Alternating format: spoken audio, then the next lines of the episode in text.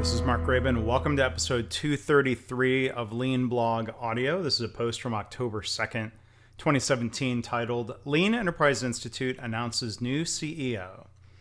The Lean Enterprise Institute, uh, which is a former employer of mine from 2009 to 2011, has announced a new CEO, the third in their history following founder James P. Womack and his successor, John Shook. Their press release, which you can read, I've linked to it if you go to leanblog.org slash audio 233. Uh, Lean Enterprise Institute names Eric Behrens new CEO. The start of the release says The nonprofit Lean Enterprise Institute, a global leader in lean thinking and practice, today announced the appointment of Eric Behrens as its new CEO. The appointment took effect October 1st, 2017.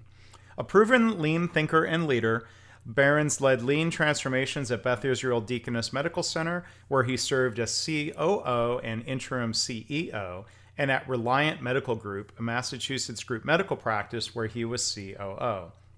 As for uh, as for Shooky, as he's sometimes affectionately referred to as, uh, not by me but by others, uh, it says, "quote Outgoing CEO John Shook will remain active as chairman of the LEI board of directors."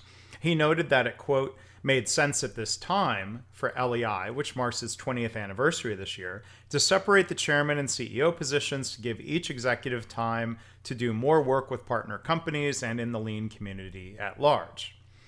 Behrens also introduced himself to the quote unquote lean community through this post titled, How Are We Doing? and other questions for the lean community from LEI's new CEO, Eric Behrens. He presents himself as a humble leader and a learner, he writes, in part. So I approach my new role at LEI first and foremost as a learner. I've been a lean practitioner and leader of modest impact. I've sat in the leadership seat for many years, charged with the responsibility of turning big bureaucratic organizations into learning organizations that practice Kaizen and respect the wisdom of the workers who create value for the customer. End, uh, end of quote. I, you know, I would add running an organization like LEI doesn't necessarily mean being a thought leader like um, Womack or Shook. Um, I hope the transition goes well and that Shook has more time to share his reflections and thoughts with us through articles and other media. Now, I might have met, I think I have, I think I've met Behrens in passing, but I don't claim to know him or, or really um, know much about him.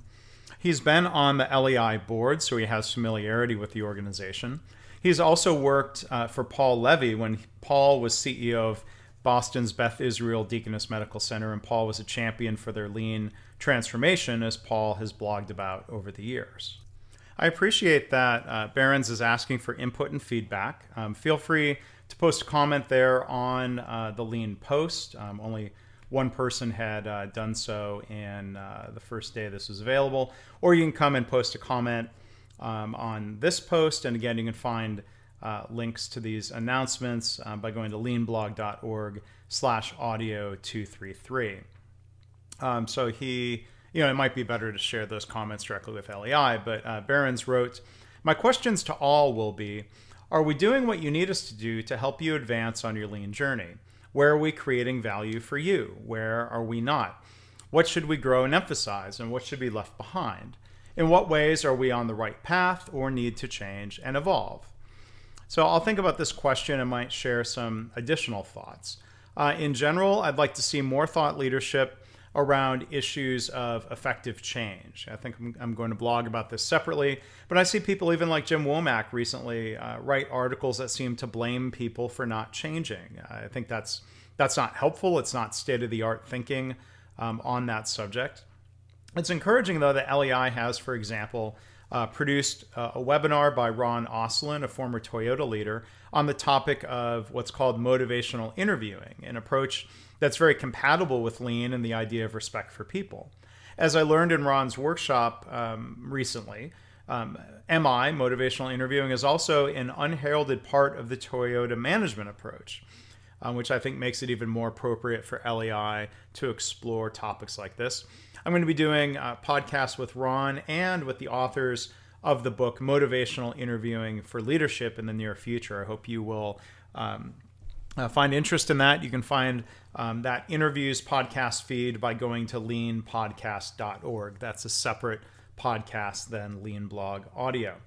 Um, so, again, congratulations uh, to everybody involved at LEI. I, I, trust these will be positive changes for the future. And again, if you'd like to uh, read more and comment, go to leanblog.org slash audio 233.